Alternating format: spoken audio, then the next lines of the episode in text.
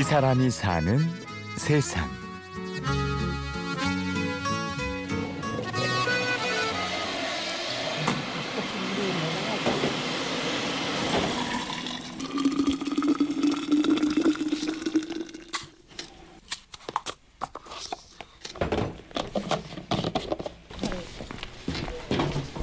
여기는 서울 종로의 세운상가.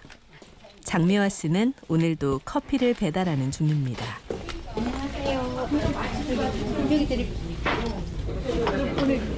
맛있게 드세요. 감사합니다. 올해로 미화 씨의 커피 배달은 꼭 35년째를 맞았습니다. 1980년 처음 세운 상가에 발을 들여놓았을 때는 30대 초반의 젊은 새댁이었는데요. 어느덧 그녀의 아이들이 자라서 다시 30대가 되었습니다. 뭐 처음에는 제가 너무 힘들어 코피를 하루 한 세 번 네 번 쏟았어요. 집에 가서는 이제 말도 못하고. 그러니까 이제 이런 거안 하다가 하니까 제가 또 이렇게 막 야무지지를 못해요. 보면 집 처음에 길 찾기가 제일 힘들잖아요. 그렇잖아요. 그리고 또 이제 이렇게 커피 이런 거 잘 탈 줄도 모르지. 이렇다 보니까 너무 힘들었어요. 난생 처음 해본 일에 힘은 들었지만 좋은 사람들도 참 많이 만났습니다. 그 중에서도 지금의 가게를 미화 씨에게 물려준 예전 사장님과는 친자매보다도 더 가깝게 지냈는데요. 월급날만 되면 두 사람은 항상 옥신각신했습니다. 사장님은 월급을 올려주겠다고 우기고 미화 씨는 월급을 깎아달라고 우겼다고요. 참 나를 많이 이끌어줬어요. 부족한 항상 지적해주면서. 그래서 내가 참 많이 그분을 언니같이 많이 의지하고 살았어요. 뭐라 그럴까 마음이 통했어요. 그러니까 너무 일하는 게 힘들어도 행복했어요. 막 그땐 진짜 많이 바빴거든요. 막 뛰어다니고 여름에 센터 지면 피가 쳐져 흘려도 몰랐어요. 그땐 굉장히 많이 바빴어요. 그 당시엔 시험사가 다 잘 됐으니까. 미화 씨는 그 누구보다 열심히 일했습니다. 두 아이들과 남편, 가족을 생각하면 게으름을 피울 수가 없었죠. 남편은 누구보다 성실하고 멋진 사람이었습니다. 척추를 다치기 전까지는 집안의 든든한 가장이기도 했고요. 아주 건강했어요. 성실하고 부지런하고 열심히 사는 사람이었죠. 그래서 내가 이제 한편 생각 뭐 그런 사람 집에 있으면 얼마나 깝깝하겠어요. 온종일 정신없다가도 남편 생각이 날 때면 발걸음을 멈추게 됩니다. 더 잘해주지 못해서 항상 미안하지만 그래도 남편이 있어 매일 새 힘을 낼 수 있다고요. 우리가 3층인데 이제 2층 올라가도 뭐 딸이 먼저 빨리 가니까 올라가면 항상 가면 엄마는 이 소리 먼저 해요. 그러니까 그말 한마디 다 포함이 돼가 있잖아요.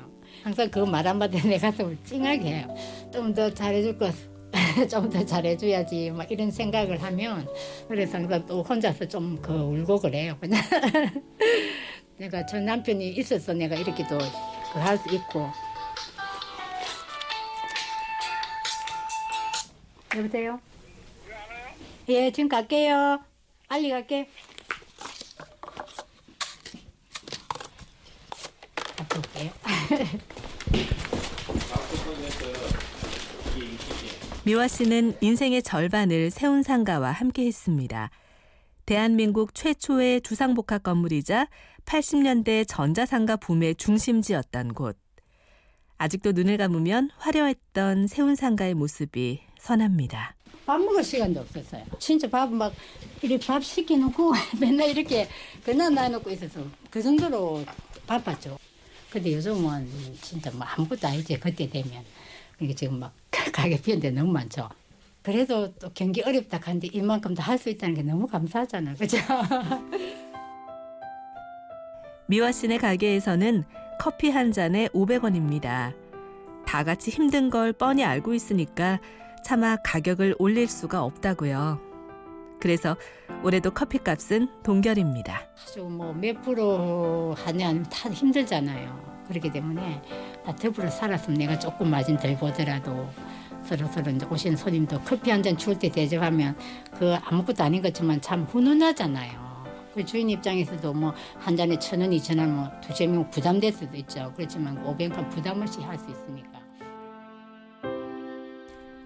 어느덧 저녁 7시. 미화 씨는 작은 테이블에 앉아서 오늘 하루 동안 몇 잔의 커피를 타고 몇 그릇의 라면을 끓였는지 헤아려 봅니다. 그리고 퇴근 전 다시 골목 구석구석을 돌면서 안부도 묻고 밀린 커피값도 받는데요. 간혹 가다 외상값을 받지 못할 때도 있습니다. 속이 상하실 법도 한데 그저 고마우시다는데요. 한 분이 10만 조금 못 되겠네. 그건 내한테 500짜리 굉장히 큰 돈이잖아요. 근데 하나 저녁에 약간 술이 한 잔씩 가게 이제 8시, 7시 좀 끝날 때 오가지고 그 이거 뭐 손을 좀 다치고 그랬더라고. 다치고 그래서 제가 일을 그만두게 됐다고. 그러니까 이제 예상값이 있으니까 이제 못 주겠다 소리 못해 이제 그말 들으면 알잖아요. 그래서 그래서 내가 아 그러시냐고. 그 너무 감사도 그냥 가도 끝나잖아요. 예를 들면 그런데도 그 찾아온 그 발걸음이 너무 예뻐가지고. 세운상가에서 보낸 35년. 그저 고맙고 기쁜 날들이었습니다. 이곳에서 셀 수 없이 많은 커피를 나누면서 아들, 딸을 훌륭하게 키워냈고 예쁜 손주들도 얻었으니까요. 이런 미화 씨의 새해 소망은 세운상가 사람들이 좀 더 행복해지는 겁니다. 저는 이 세운상가 있을 때까지 제가 힘 닿는 데까지 열심히 할 거예요. 새해는 더 세운상가 더 활성화가 돼서 여기 있는 모든 분이 정말 다 잘 됐으면 좋겠어요.